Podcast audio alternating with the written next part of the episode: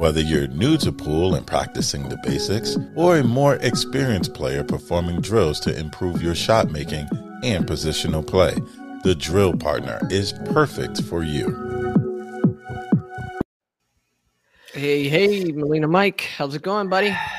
We made it, my man. We made it. We made it. It's Friday. I'm doing good. How are you? Good. Am I blurry?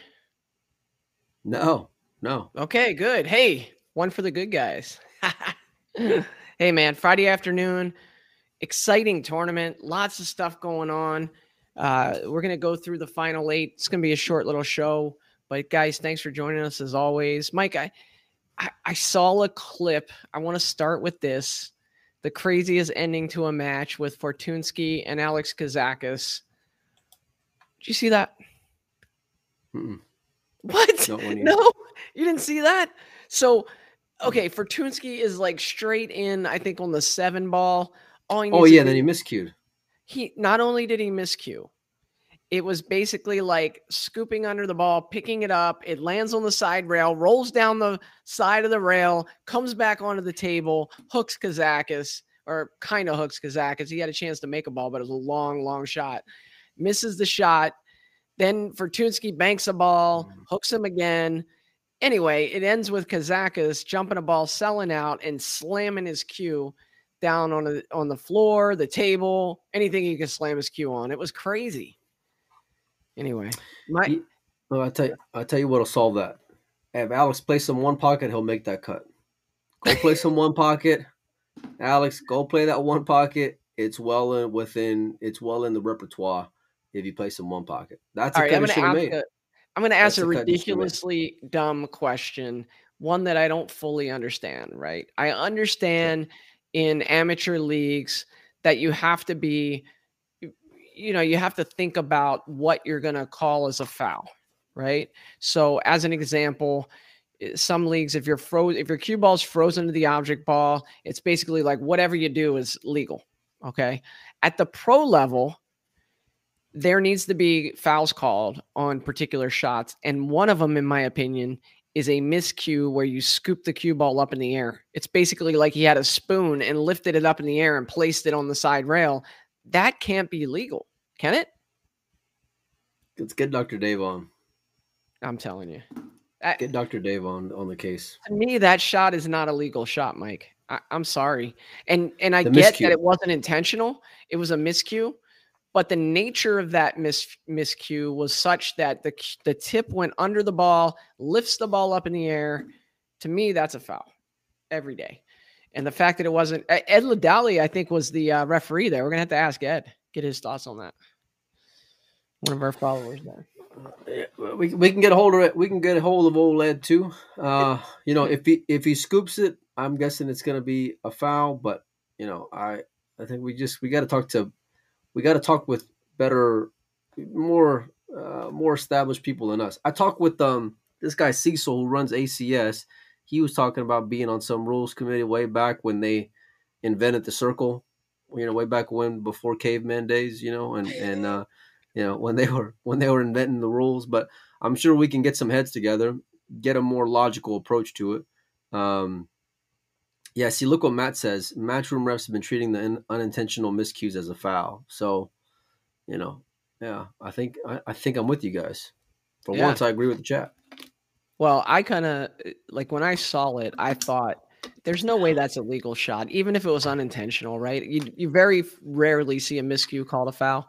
Well, but intent me, doesn't matter if it's a it's exactly. you're calling balls and strikes. You're calling, you know, you're you're calling whether your toe was on the line or not. You know, so if you're yeah. out of bounds, you're out of bounds, son. Yeah. You know? It's kind of like that shot. Have you ever seen the shot where the ball's cue ball's frozen to a ball and you can kind of push it into the rail and your cue tip stays on the cue ball and pushes into it? It's not really a legal shot, but it doesn't look like a double hit because it never officially leaves the ball. If that makes sense. Anyway. I digress. Let's get into Are you talking about that that that one pocket shot? When you freeze it to the to the to the inside of the facing? No. No, it's okay, kind of like I got no idea what you're talking about. Slide up. Okay. I got no idea what you're about. Then. that was funny. well, why don't we why don't we uh, bring up the brackets? You want to bring up the brackets, or you want me to? Let's roll okay. it. You've been running the turn ship this today. off. Turn this on. Wait, I'm doing my best uh, Joey Ryan impression today. Okay, here we go. Here we go. I think we got it. All right. Hey, it's fun being a producer again. I like it. uh, all right. So here's what we got. We're down to the final eight at the International Open. And I even had to ask you today, Mike, like, what in the world? Why? I thought for sure they were doing true double elimination, but no, this tournament, like every other tournament now, went to a redraw. Uh, the redraw came out some wee hours of the morning, I think. And in that redraw, we saw this lineup here. We had Victor Zielinski versus Vitali Patsura, and Victor wins 10 to 1. Not much of a challenge. That we talked about Vitali, how it's so hard to rate his game because there's certain matches where he just looks dominant and and tournaments even like the Texas Open and just goes on beating everybody. And then there's other matches where it seems like he just doesn't show up, and that was kind of the case here in this match, I guess. Well, I mean, it depends on where you on where you have him at. You know, I think for me, looking at the matches that he had yesterday, I thought he kind of overperformed. You know, so what was obviously I didn't think he he'd lose ten to one to to Victor, but I certainly wouldn't put him in that same in that same type of uh, player as Victor. Um, but yeah, I mean, kudos to him on a great tournament. You know, I think it's it's pretty solid. Obviously, disappointment for him just how he showed up today, but um, you know, some promising things because I think that he he played he played pretty well. It, it showed uh, throughout the event. Yeah, the next match, uh, Panda Mario He takes it ten to eight over Josh Filler. Uh, pretty pretty solid upset there. I mean, we know that Mario's capable, but I don't think anybody would have picked this for Mario to win outright. He was probably a one to two game underdog there at least, wouldn't you say? Uh, uh, yeah, I mean, probably something like two as a push with against Josh.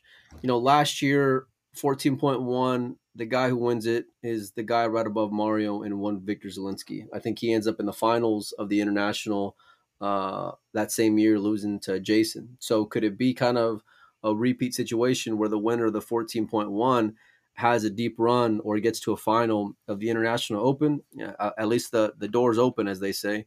Um, really happy for Mario. I, I, you know, Josh is a great guy, friend of the show, friend of ours. Um, but I root for, for Mario. I want to see him get over that hump. I want to see him have success. I want to see him get a big win uh, in a major. I don't even think he's been in a major final. Uh, like I wouldn't consider the 14.1 a major. So I don't think he's been in a major rotation final. Um, so, but both these guys I root for, so it's kind of hard. You know, Victor the same way. I like the kid personally, the same way I like Mario. So, uh, a matchup that I'll be watching for sure in the final eight.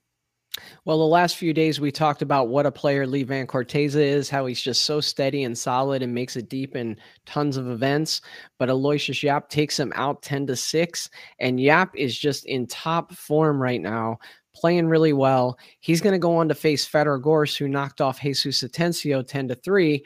And these two just have this habit of matching up late in tournaments where they're playing each other over the last month or so, wouldn't you say? Yeah, I mean, one is sending each other home, that's for sure, and it's going to be the case uh, tonight as well. Um, both guys who are just seems like the epitome of rotation consistency as of late. You know, Yapp is is uh, I mean, hitting on all gears isn't even the case. I mean, the guy is just steady as a locomotive.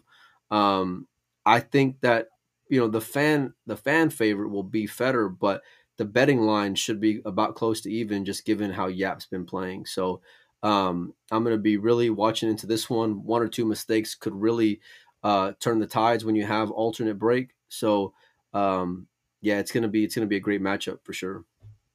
Yeah, and you said Mario he is that player that you're rooting for to kind of get over the hump. And I'm with you. I I love the guy and I'd like to see him win one of these events, but man, this is not easy. He's got to be the underdog out of these four uh, this grouping of four, wouldn't you say? Yeah, wow, that's tough to yeah, that's tough to say that you would put Yapp in it. I mean, sorry, that you would put Mario in as number four. Um, but if I'm ranking these players up top, uh, yeah, I guess, I, I, guess, uh, I guess he would be. So, what would be so your three. Joe? Or What's that? The, the previous, the, what would be your your four? How would you rank them in order? Well, I think Fedor and Yapp right now are about even. They're about pick them at the top, at least in terms of tournament results. And I'd put Victor just behind them and then Mario He just behind him. It's a competitive grouping here. It just goes to show how hard it is to win one of these. We say it all the time. But if Mario does something here where he wins two matches from this point, what a great performance that would be for him. Yeah, I mean, I think as far as poise and holding it together, probably Fedor would maybe tip the scales a hair over Victor and Yapp.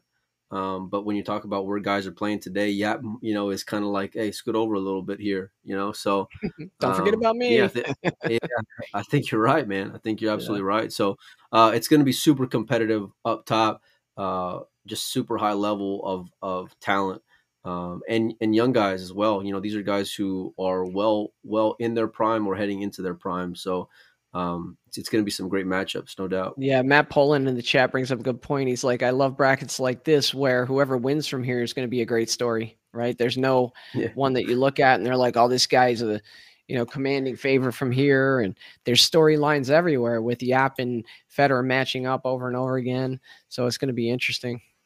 Uh, man, strolling... Shorty Dancer with with the Joey Ryan line. One what do you say? Can, One of these you can't see. oh, thanks, Shorty. yeah. All right, moving on down. We have David Alcaide broke the hearts of a lot of Americans, beating Shane Van Boening 10 to 6. And Naoki Oi, we talked about him yesterday about how he just doesn't, he gets deep and he just doesn't seem to get over that hump, kind of like Mario. Uh, it, great personality for pool, tons of fun. Uh, and we even said like tough test against Jayson Shaw, who we know plays well at this event. Well, he knocks him off 10 to 6 and advances to face Alcaide in the round of eight. Thoughts on this matchup here? Yeah, one of many upsets throughout this event or throughout this round of 16. You know, Naoki Oi would probably be be close to the top. Um, and actually, when I just think about a pure upset, he might be number one um, in that category through these um, selection of matches. You know, beating Jayson, we know how Jayson plays at this event. We know how he's been playing lately. I know Oi, you know, can can be a fan favorite just as far as personality, um, but definitely not having the consistency or the resume that Jayson Shaw has. So 10-6 score line, I think it just goes back to um, a combination of playing well and and more importantly the format, right? The alternate break um, is going to give you a chance. And and uh, I didn't get to watch a lot of this matchup, but uh, kudos to Naoki. I think you know you're going to have your hands full with a guy like David because we talked about players who are just rolling along and who always seem to be there. You know, David's in that list of player.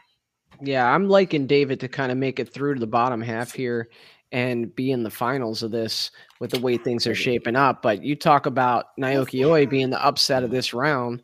Uh, maybe not so fast because Alex Pagulayan, who we talked about, knocked off Albin Ouschan 10 to 9. What a uh oh. Madeline. Hey, Madeline. Making an Madeline appearance. yeah. Uh, uh, but Alex Pagulayan knocking off Albin Ouschan. That's a huge win for Alex, making it real deep in this tournament. We talked about just how good he is tactically at the table. And if he could figure out the break and put some of his old form together, he could be really tough in this event, and it's proven to be true. And then you have Gerson Martinez, who's turning out to have a great tournament, beats Shane earlier on in the event, and beats Fortunski here 10 to 9. Couple close matches. Uh, what are your thoughts with Alex and Gerson advancing here? Yeah, I mean, I think it's uh, number one, I'm happy for Alex, you know, because Alex has been um, kind of on the outside looking in when it comes to rotation tournaments you know, over the last few years. Um, we know his his resume, we know his skill set, we know um, that I think this opens the door to him, you know, getting back into being more competitive. Um, the break shot is more of a shot per se versus having to use more force or, or power, which Alex just doesn't have um, at this point. And I feel like that's why his 10 ball game is such a, a liability.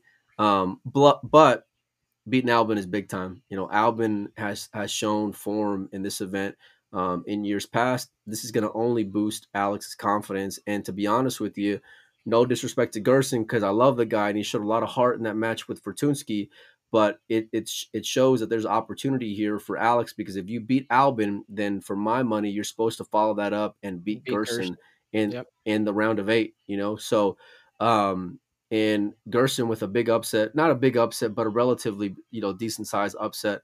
Um, he was down late in that match to Fortunski, showed a lot of of poise and and something you just don't see with that with that uh, uh fundamentals, you know. And uh and it got there, man. He got there. Saying so that, Mike, but congratulations. Seen, I haven't seen Gerson play that much, and you keep talking about his fundamentals. What's wrong with his fundamentals? Uh, you know, he can he can steer a little bit. He can get up on his shot quite a bit. You know, he uses a lot of the old body English to will the ball in at times. You know, for he's obviously a very talented player, player, uh, great guy. But I feel like on the four and a half, it's going to be more forgiving. Where the four is is going to expose that a lot more. You know, mm-hmm. so maybe that's why we haven't seen as much consistency or a deep run um, in a more traditional uh, matchroom nine ball uh, event. This one, I believe they're playing on standard diamonds.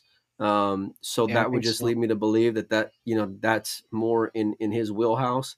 Um, so yeah, I mean, look, Gerson's fun to watch, and he's a great guy, like I mentioned. Um, and I hope he continues his run, but he's going to have his hands full if Alex is playing the right way, and if the break becomes difficult for both players then you're definitely going to go and and favor Alex post break because Alex is moving and to be able to outsmart you is exactly where he wants to be at. Um, that cat mouse game is is uh, right up his alley. Well, if you're a pool player and you don't use body English, I don't know what's wrong with you.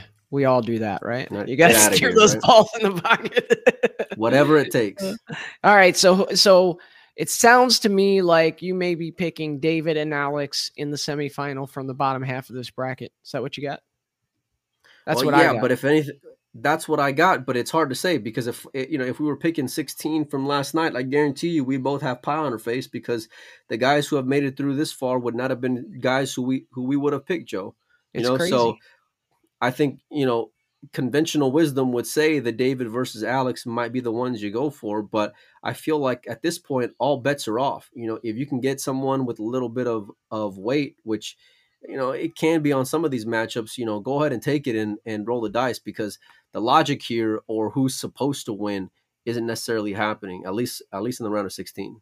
So bottom half, pick the lines. Give me the lines on these two matches. What do you like? Um, you know, probably David minus one at a minimum. You know, given a game, uh, maybe if you find someone who just loves Oi, you might be willing to take him even. I think two is just too much of a stretch. Although maybe that might be this uh, a closer score line to what the end result will be. Um, Alex versus Gerson.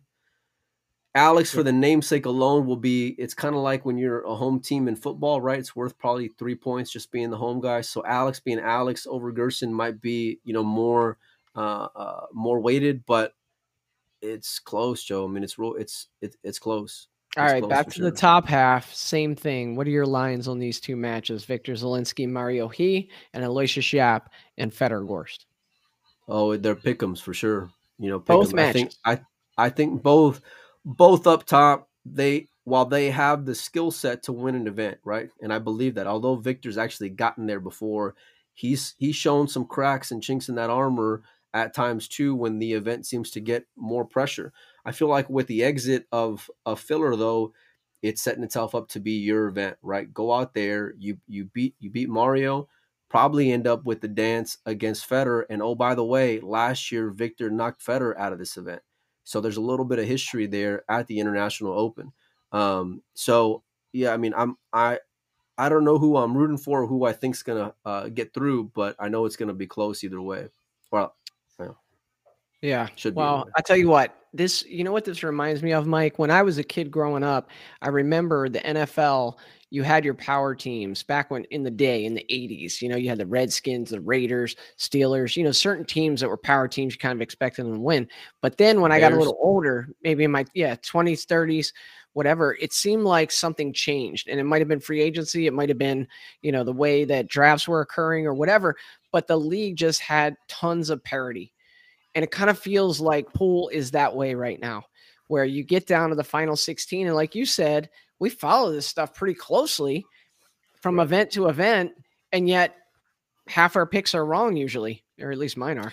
I don't know about yours. Well, you're always going to have this Alexa, Bijsterbosch, Dang kind of guys who are are going to be in the eight. You know, it's just it's it's odds if anything else you know. So and and the talent, of course, has caught up a lot a lot more than than maybe the way it used to be further separated. So um, yeah, you make a great point there, but it's just it's a numbers game, you know. And you know, listen, the guys that we're thinking about are you know a guy who's been to a semifinal of a U.S. Open in Yapp, a guy who's a, a multiple time world champion in Alex, you know, a guy like David who's come off a major this year, you know, beating Shane. Mario, he's been in a semifinal of a major. Now, of course, nobody would have picked him to beat Filler, but he did. So let's see how you can follow that up because you beat Filler you're supposed to give Victor all that he can handle and then some. And it looks like Mario's confidence is there. I, I, tell you, like out of the eight, I don't know who I'm pulling for more, but my heart is probably picking for the winner out of that first matchup, man. I want to see either one of those two guys get through.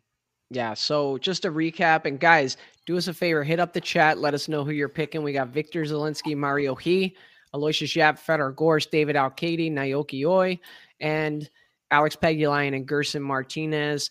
Hit up the chat, let us know who you like. We'll be checking it tonight, and tomorrow we'll come back and tell you if you dogged it or not. So uh, hit us up on Patreon, guys, patreon.com slash dogging it.